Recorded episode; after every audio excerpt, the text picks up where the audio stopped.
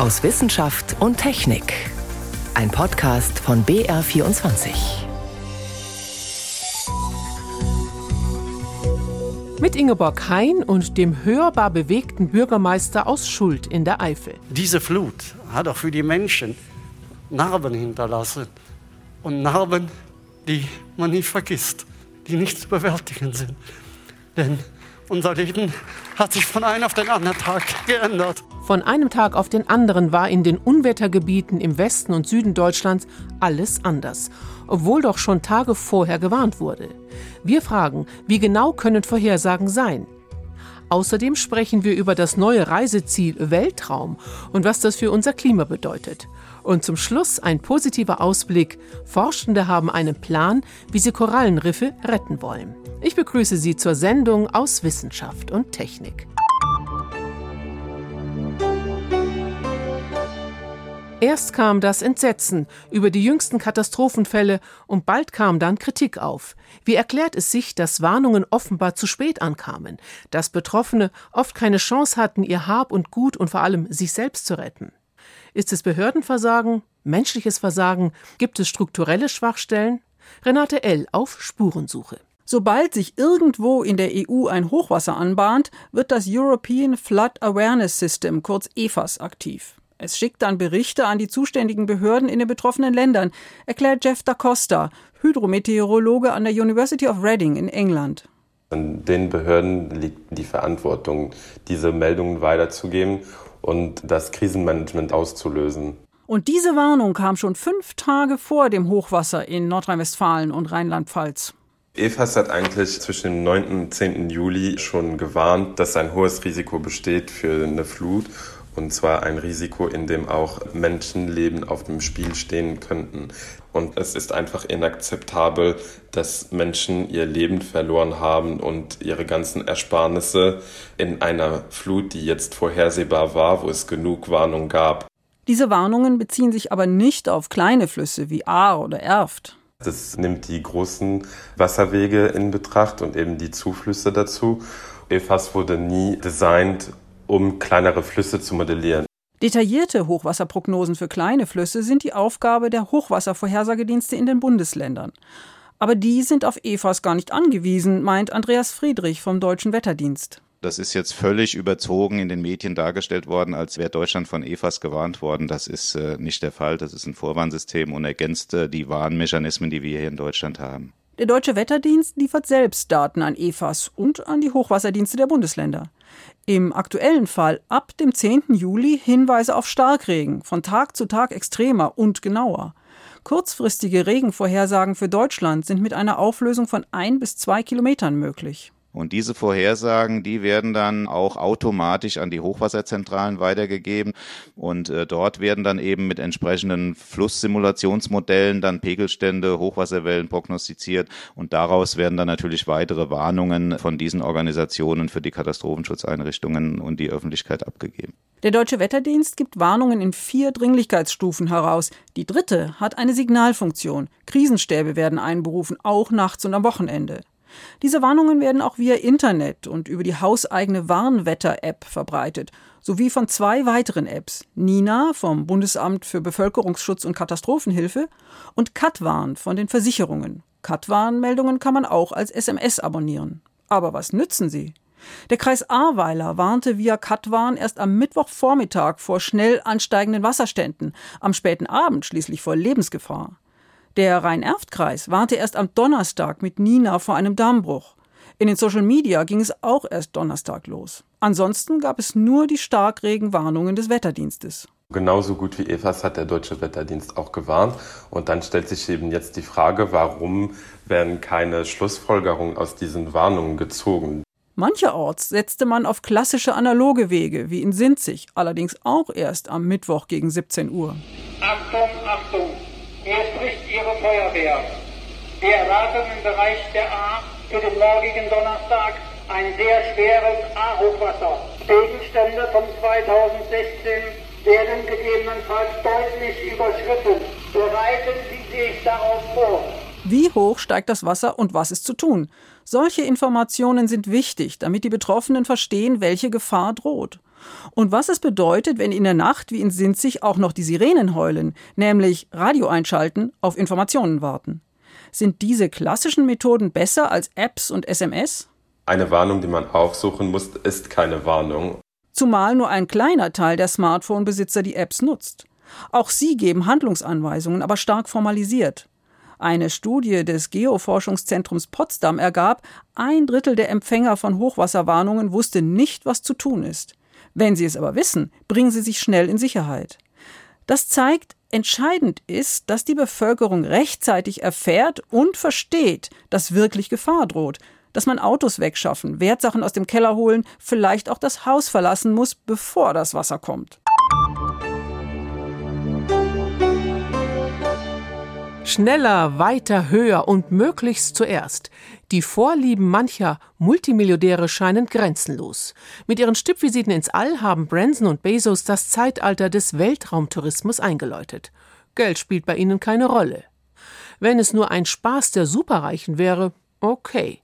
Das ist aber nicht so, denn der Ausstoß ihrer Raketen bedeutet eine Menge Dreck und der belastet das Klima, betrifft uns also alle. Mein Kollege Stefan Geier kennt sich aus mit Weltraumfragen. Stefan, was genau kommt denn da hinten raus? Kommt ein bisschen drauf an, was man vorne reinsteckt. Also im Wesentlichen kann man unterscheiden zwischen Treibstoffen mit Kerosin, gemischt mit anderen Sachen. Und dann gibt es noch die Flüssigbrennstoffe, also Wasserstoff, Sauerstoff. Und dann braucht man noch viele andere chemische Komponenten. Und dann kommt es eben bei den Kerosinmischungen vor allem CO2 und Ruß raus, wie beim Flugzeug oder beim Auto. Und beim Wasserstoff Wasser. Und man darf natürlich nie vergessen, viele andere Komponenten, die wir eigentlich nicht da oben haben wollen. Kann man den Schaden überhaupt beziffern? Man weiß auf jeden Fall, bei dem Weg nach oben CO2 wird ausgestoßen, wenn man diese Festbrennstoffe hat. Das wollen wir eigentlich nicht in der Atmosphäre haben, denn wir wissen alle, wenn sich das ansammelt, das kann den Planeten aufheizen. Und je höher das ist, desto länger bleibt es auch in der Atmosphäre. Und es gibt noch einen zweiten Effekt. Neue Untersuchungen zeigen, dass diese Raketentreibstoffe auch die Ozonschicht angreifen. Was würde das denn tatsächlich für unsere Atmosphäre bedeuten? Also es gibt erste Studien, die beziehen sich wieder vor allem auf diese Kerosintreibstoffe, auf die Atmosphäre, aber auch beim Wasserstoff muss man sagen, bleibt natürlich nur Wasser übrig. Das klingt harmlos, aber das bildet sogenannte Eiskristalle. Auch die verstärken die Erderwärmung. Und wenn wir uns die Zahlen anschauen, letztes Jahr zum Beispiel hatten wir 114 Raketenstarts. Bei einem wird natürlich wahnsinnig viel Treibstoff verbrannt, aber wenn wir es vergleichen mit dem internationalen Luftverkehr zum Beispiel, ist es nur ein winziger Bruchteil. CO2-Emissionen aus der Luftfahrt Raumfahrt 900 Millionen Tonnen, bei Raketen gut 22.000 Tonnen. Was kann, was muss denn die Raumfahrtindustrie deiner Meinung nach tun, um diese Starts tatsächlich klimafreundlicher zu machen? Also weg von den schmutzigen Feststoffraketen, die im Wesentlichen Kerosin verbrennen, hin zu diesen Treibstoffen wie Wasserstoff, Sauerstoff und so weiter. Bei den Antrieben selber kann man sicher auch noch einiges rausholen, aber mit Abstand am meisten wenn man mal das CO2 anschaut, kann man sparen, indem man die Raketen wiederverwendet. Ich kann die sparsamste Rakete haben, wenn ich sie nach jedem Start wegschmeiße und das passiert, ja, dann vergeude ich natürlich das CO2 der Produktion. Und da wiederum muss man sagen, die Systeme der Weltraumtourismusanbieter, die wir jetzt sehen, die landen alle wieder. Also da sind sie eigentlich auf dem richtigen Weg sagt mein Kollege Stefan Geier zum Weltraumtourismus, der langsam Fahrt aufnimmt.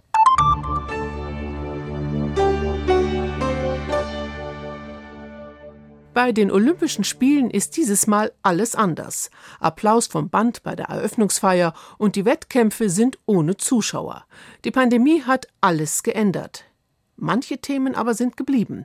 Ein Problem etwa ist Testosteron, nicht als Dopingmittel, sondern wenn Frauen deutlich mehr davon ganz natürlich im Blut haben als der Durchschnitt. Das ist bei sogenannten Intersexuellen so, die nicht eindeutig dem Geschlecht Mann oder Frau zugeordnet werden können. Der Leichtathletik-Weltverband hat deshalb ein Limit eingeführt. Frauen, die darüber liegen, dürfen bei bestimmten Disziplinen nicht mitmachen. Aber diese Testosterongrenze ist umstritten. Moritz Pompel. Diese Stimme, gehört sie einem Mann oder einer Frau? World, Wenn du Weltspitze bist, sind die Leute besessen von dem, was du tust. You know,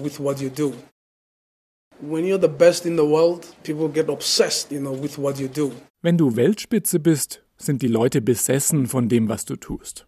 Die südafrikanische Läuferin Caster Semenya.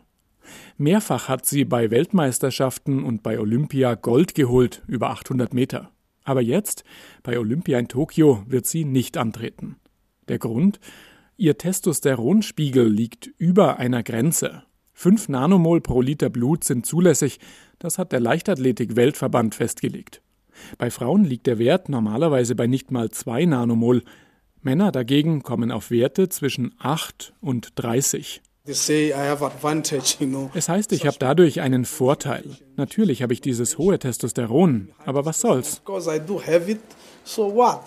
Tatsächlich macht das Testosteron nicht nur die Stimme tiefer, sondern es bringt einige Vorteile im Sport. Die Muskeln werden größer und es bilden sich mehr rote Blutkörperchen für den Sauerstofftransport. In vielen Dopingmitteln stecken deshalb andere künstlich hergestellte Steroidhormone und auch Testosteron. Deshalb stehen sie auf der Verbotsliste der Welt-Anti-Doping-Agentur. Das Problem bei Kerster Semenya ist aber, ihr Körper produziert das Testosteron natürlicherweise. Sie hat wohl nie gedopt, denn sie ist intersexuell, das heißt, sie hat einen männlichen Chromosomensatz. Aber trotz Testosteron ist sie zur Frau geworden und nicht zum Mann, weil in ihrem Körper bestimmte Rezeptoren fürs Testosteron nicht funktionieren. Frauen wie Semenya wegen des hohen Testosteronspiegels von Wettkämpfen auszuschließen, ist deshalb ungerecht, sagt der Ulmer Sportmediziner und Androloge Horst Homuth. Es sind willkürliche Grenzwerte, die als Grundlage genommen wurden, intersexuelle Athleten, Athletinnen zu regulieren und sie zu zwingen, sich entweder hormonell zu behandeln oder nicht mehr anzutreten. Und es geht hier um die Menschenwürde. Ich kann jemanden nicht zwingen, dass er sich chemisch kastriert, um dann irgendwo in ein Limit zu kommen, das sich die Herren ausgedacht haben. Absolut inakzeptabel. Eine Studie von 2014 zeigt, dass unter den Leichtathletinnen im Vergleich zur Normalbevölkerung viele Intersexuelle dabei sind. Selbst im Altertum war das schon so. Und es ist umstritten, ob sie tatsächlich einen Vorteil durch das erhöhte Testosteron haben, weil ihnen ja entsprechende Rezeptoren fehlen. Dass Sportlerinnen wie Kerster Semenya so stark sind, liegt wohl eher am männlichen Y-Chromosom. Rein wissenschaftlich betrachtet wäre es also sinnvoller, Sportlerinnen mittels Gentest zu überprüfen. Was im Umkehrschluss aber hieße, Semenya müsste dann plötzlich bei den Männern mitmachen, obwohl sie von ihrem äußeren Erscheinungsbild her eine Frau ist. Und jetzt ist die Frage, wo ordnen Sie eine intersexuelle Athletin ein, die eine Vagina hat? Und das ist ja nicht die einzige Genmutation, die im Sport unter Umständen Vorteile bringt. Da müsste man auch über das Superman-Syndrom sprechen. Es gibt XYY-Männer, die sind größer, die haben mehr Testosteron. Ja, was machen wir dann in Zukunft? Gehen wir her und machen jetzt genetische Reihenuntersuchungen und definieren nur der, der einen korrekten Chromosomensatz hat, der darf starten und machen wir dann irgendwie eine separate Olympiade für Intersexuelle oder es geht nicht. Geht nicht, weil es schlicht viel zu wenige Sportler gibt, die unter diese Kategorie fallen würden. In Deutschland definieren sich offiziell gerade mal wenige hundert Menschen als intersexuell. Vielleicht muss die Lösung deshalb ganz simpel sein. Wer sich als Frau fühlt und so in der Geburtsurkunde oder im Pass eingetragen ist, der darf auch so bei Wettkämpfen antreten, egal welche Gene dahinter stecken. Genau dafür kämpft Caster Semenya vor dem Internationalen Sportgerichtshof. Ein Beitrag von Moritz Pompel.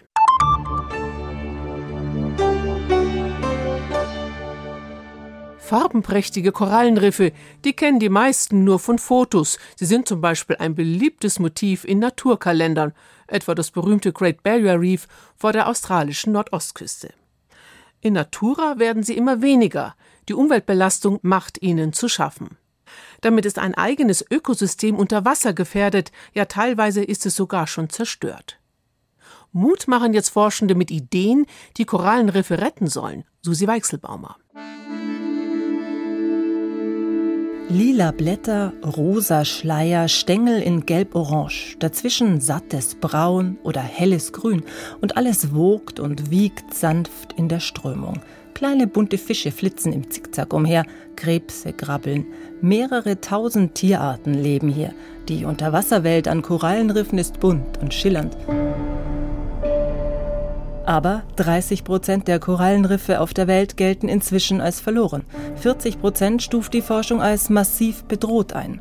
Verantwortlich für das rasante Absterben sind Überfischung, die Schadstoffe im Meer und der Klimawandel. Kaum ein anderer Organismus reagiert im Meer so empfindlich auf diese Veränderungen wie die großen Steinkorallen. Sie sind die Architekten jeden Riffs, erklärt der Leiter der Abteilung für Marineökologie der Universität Bremen, Christoph Wild. Deswegen werden Korallenriffe auch als Frühwarnsysteme für die globale Klimaveränderung im Meer bezeichnet, weil sie als erste und am schnellsten, am extremsten warnen. Und die Riffe warnen uns sehr, sehr laut. Doch wie auf diese Warnung reagieren? Die 1200 Wissenschaftlerinnen und Wissenschaftler auf dem Internationalen Korallenriff-Symposium der Universität Bremen haben zusammen konkrete Handlungsempfehlungen formuliert. Erstens, alles zu tun, um den Klimawandel in den Griff zu bekommen, und zwar so schnell und so weitgehend wie möglich. Zweite Empfehlung, dass wir versuchen, Korallenriffe zu befreien von Überfischung, Meeresverschmutzung. Und die dritte Empfehlung, dass wir versuchen, die geschädigten Riffe wiederherzustellen. Dieses Wiederherstellen ist gar nicht so einfach. Die gängigste Variante bisher sieht so aus. Teile intakter Riffe werden abgeschlagen und an zerstörten Riffen angebracht. Dort bringen sie mit Glück und unter guten Bedingungen neues Leben. Um keine bestehenden Strukturen zu zerstören, gibt es inzwischen auch andere, sanftere Ansätze. Forschende sammeln beispielsweise die Keimzellen der Tiere ein, das heißt Spermien und Eizellen. Nach Befruchtung entstehen daraus Larven.